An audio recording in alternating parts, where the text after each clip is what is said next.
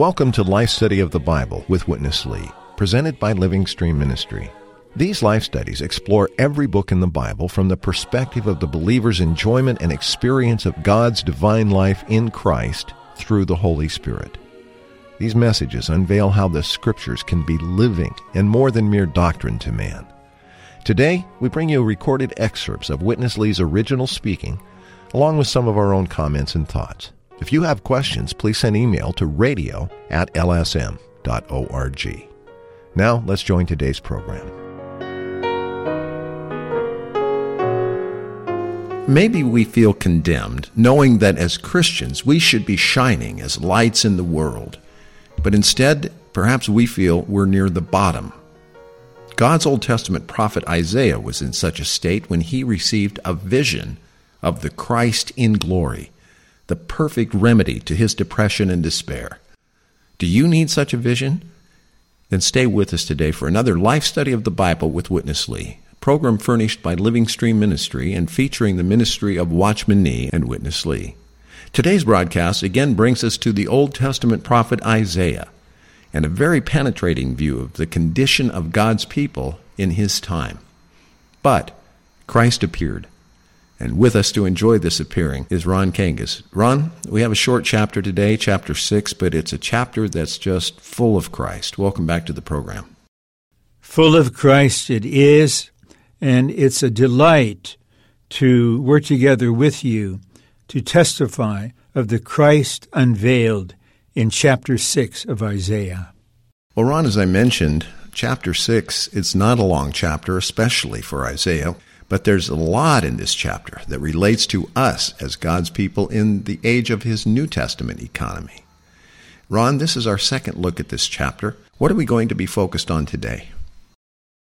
To be very simple and direct, we will be focused on the Lord Himself in His glory, in His righteousness, in His holiness, and how such a vision affects us and causes us to know what our condition is. Then it will lead spontaneously to an action on God's part to cleanse us, to separate us unto Himself, then to commission us to release His Word. Ron, I appreciated your use of the word inspiring. This vision of Christ does inspire us. But hopefully, before we're done today, we will be more than just inspired. Let's go to Witness Lee with our first portion. Well, Isaiah 6 is a short chapter. You know, Isaiah's book is the longest book. And many chapters in there are over 50 verses. But this one is very unique.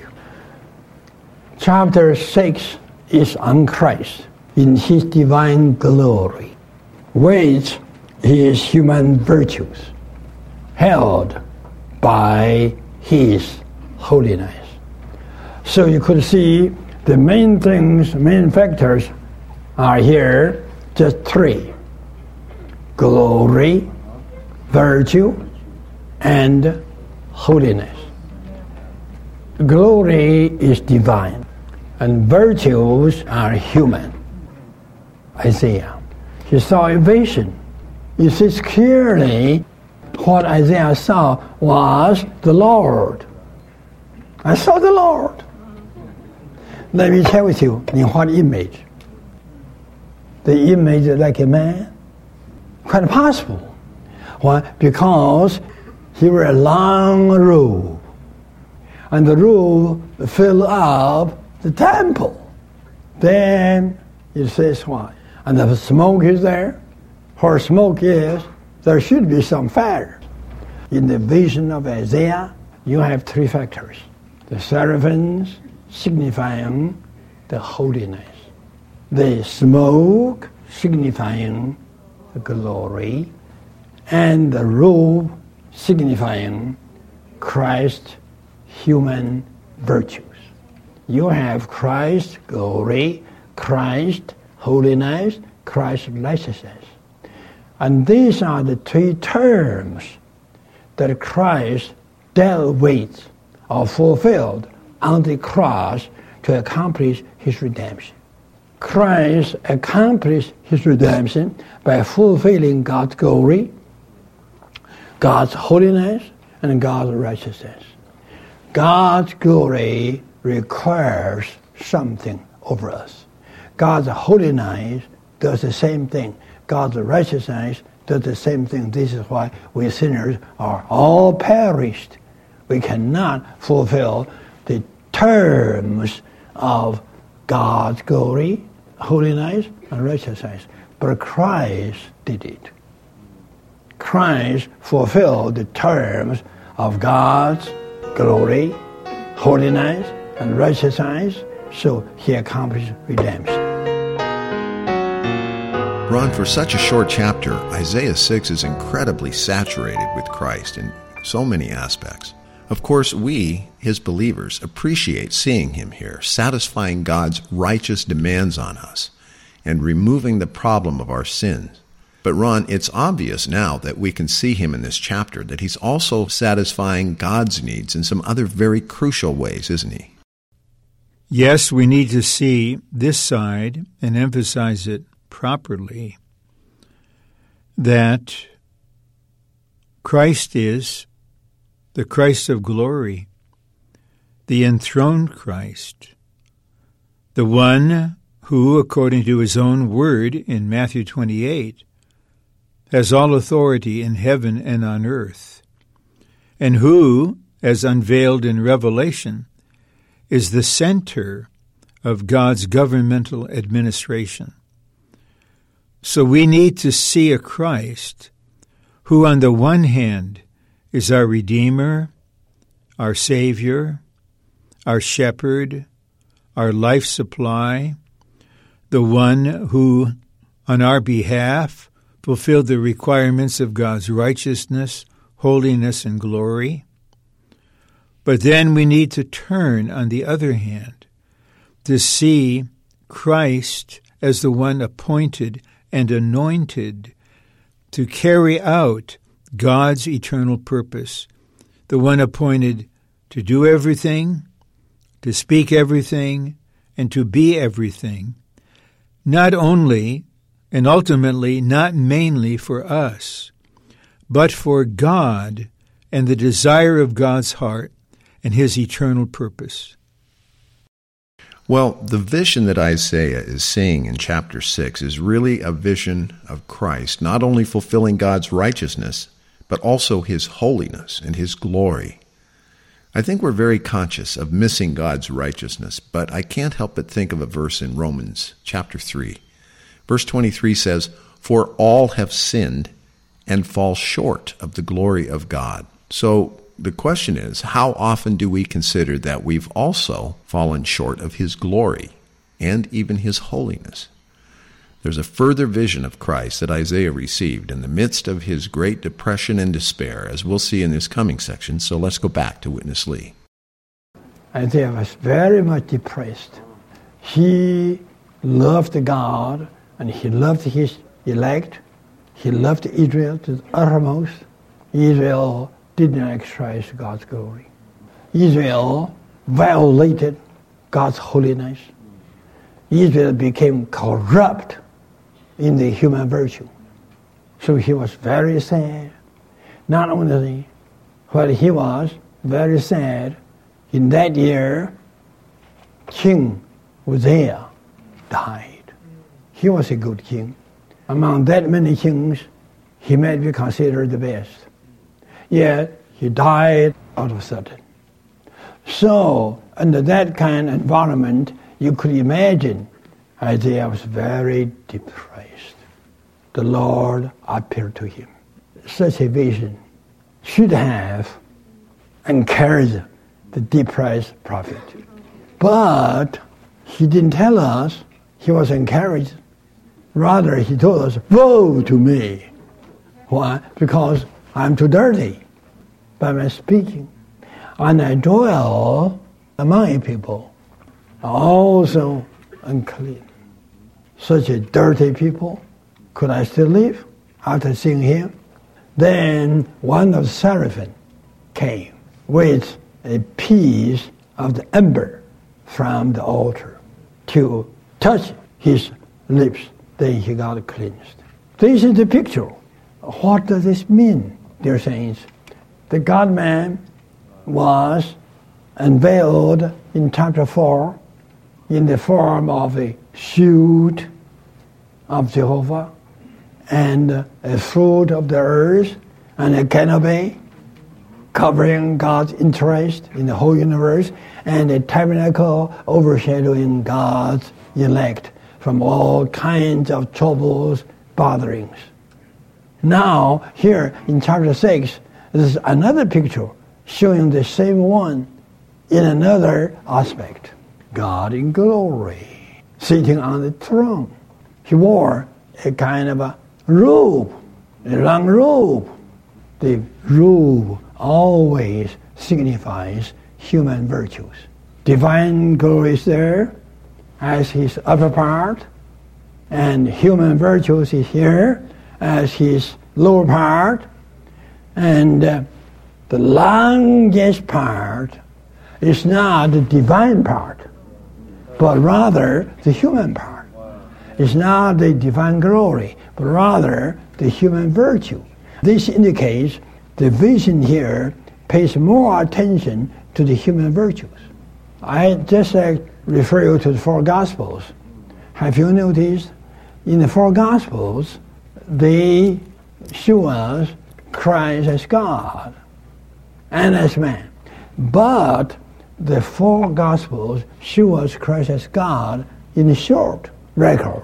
But the four Gospels show us Christ as a man with a long record. Amen. Christ is expressed in his human virtue much more than in his divine glory. But without divine glory as a base, and his human virtue will be nothing. So the four Gospels show us that Christ is one with divine glory expressed in his human virtue.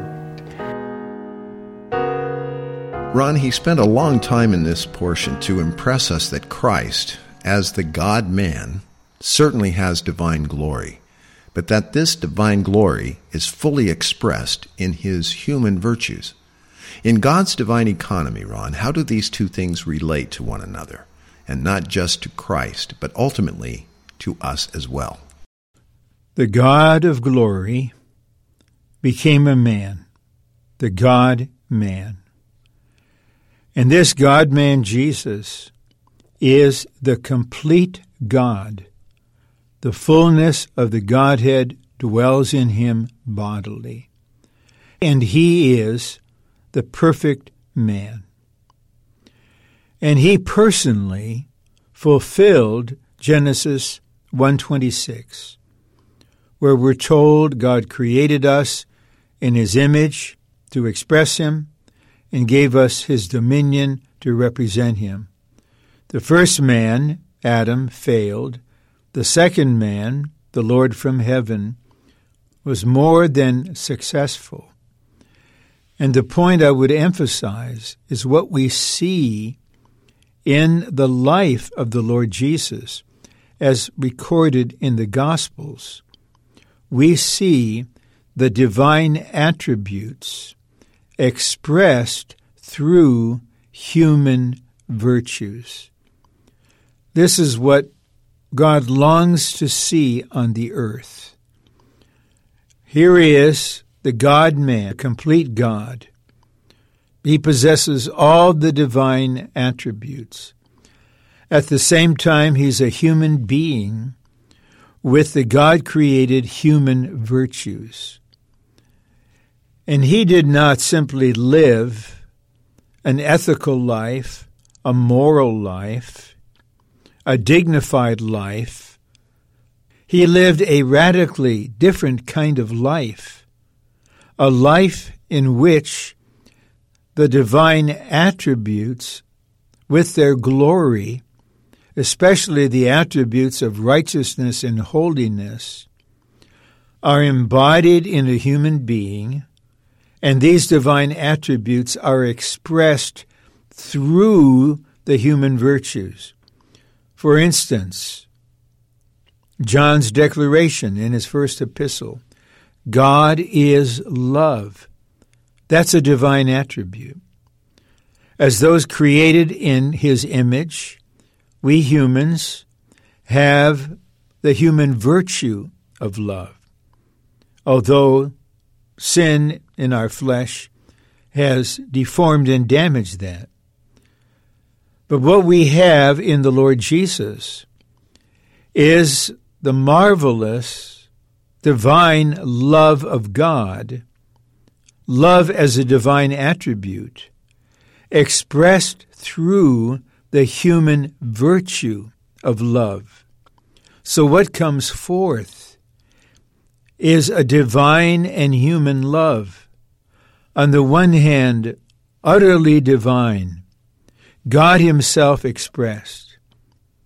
On the other hand, so approachably and delightfully human.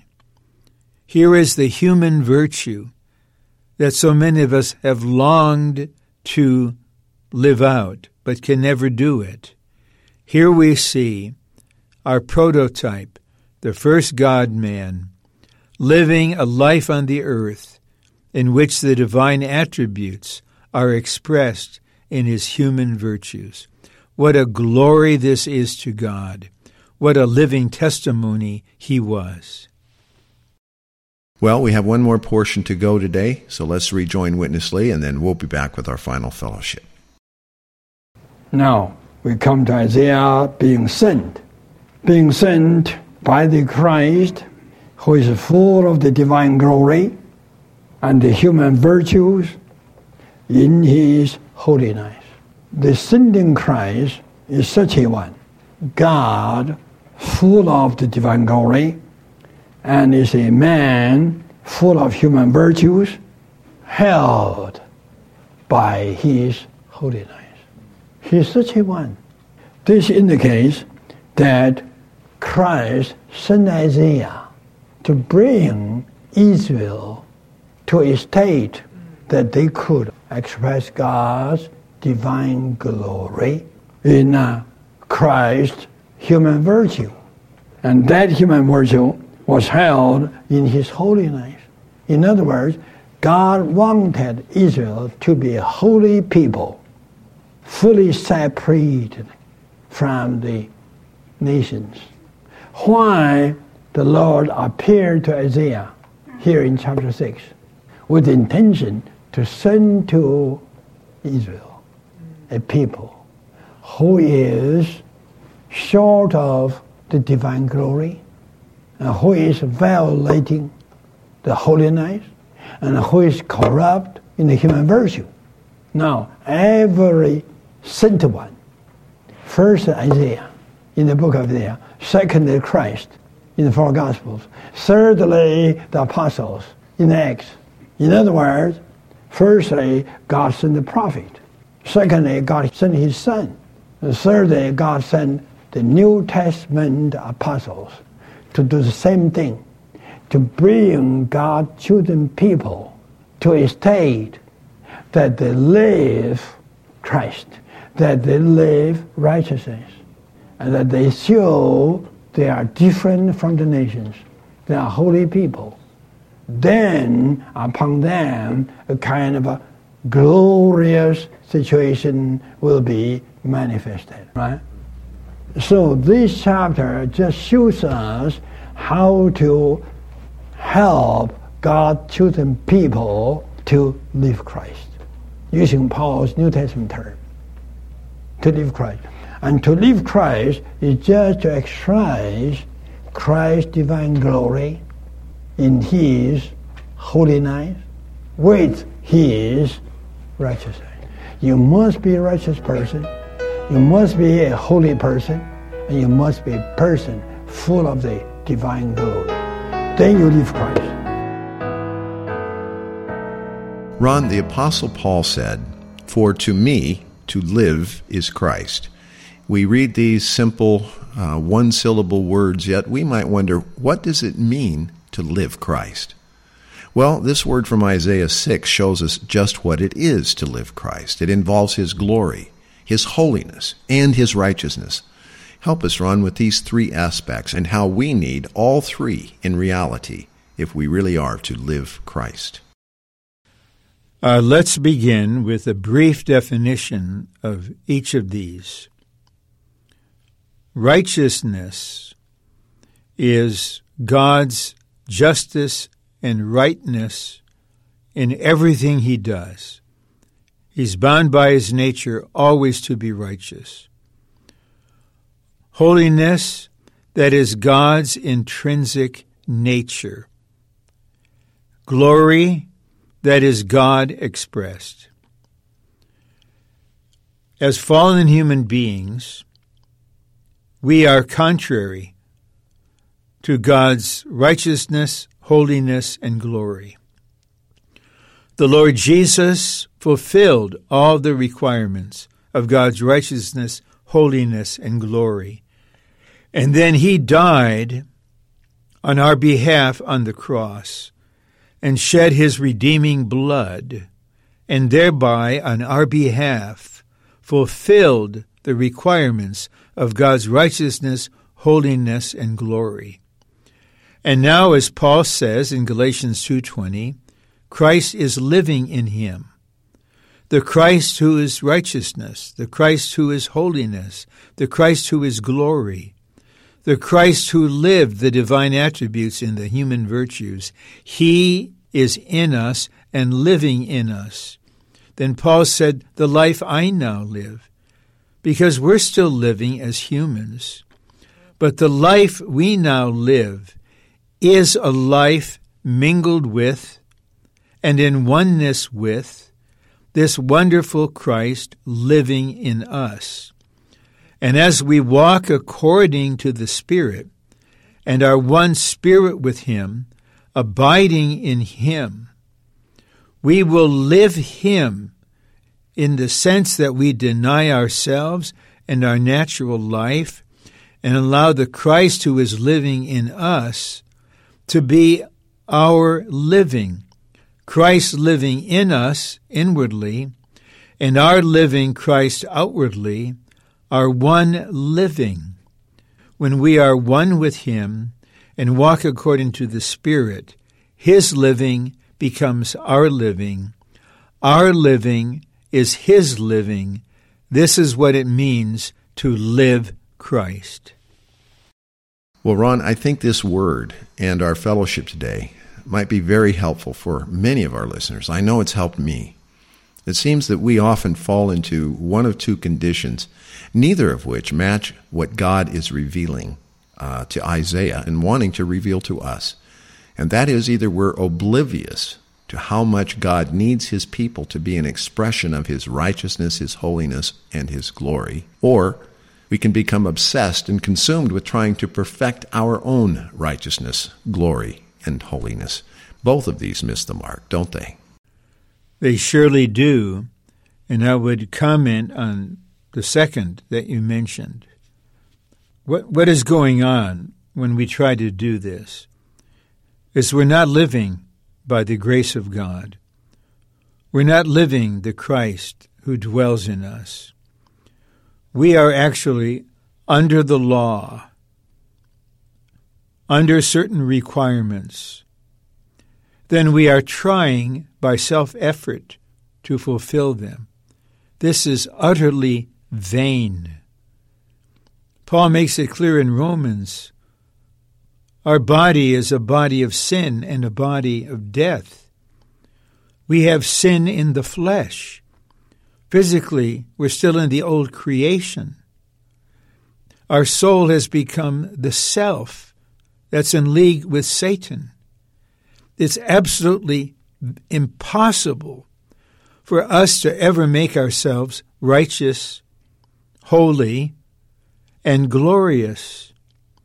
The sooner we have the vision in Isaiah and realize we are unclean in our being and hopeless in ourselves, we will just forget what we are, open our being to the Lord, allow Him to live in us, instead of trying to have these virtues, we will let the Christ who possesses them and always lives them, we will let him live in us, through us, and with us. In this way, we live the Christ who is righteous, always right in everything he says and does, in every matter, in every situation, and with every person the Christ who is holy, who is fully sanctified, separated unto God, and saturated to God, and the Christ of glory, who never expressed himself, but always expressed the glory of the Father. Let's forget ourselves and our vain effort to improve ourselves, and to be simple about it. Let's simply love, adore, praise, worship, experience and enjoy this all inclusive Christ, letting Him live in us and learning from the Christ who lives in us to live Him to the glory of God. Well, Brother Ron, that's all the time we've got today. Thank you, as always, for being part of our program, and we hope that you also were helped today. We always appreciate hearing your comments or your questions. And our toll free number is 1 888 Life Study. That's 888 543 3788. You can email us radio at lsm.org. For Ron Kangas, I'm Chris Wild. Thank you very much for listening today.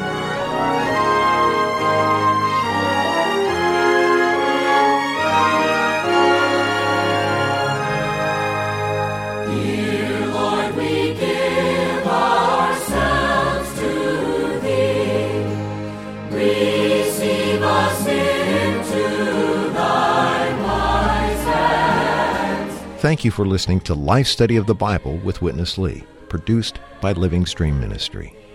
We have these recorded studies on every book of the Bible available to you online free of charge. Just visit our website, lsmradio.com. You can download the MP3 files, stream them live, or add them to your podcast subscriptions, all at no charge.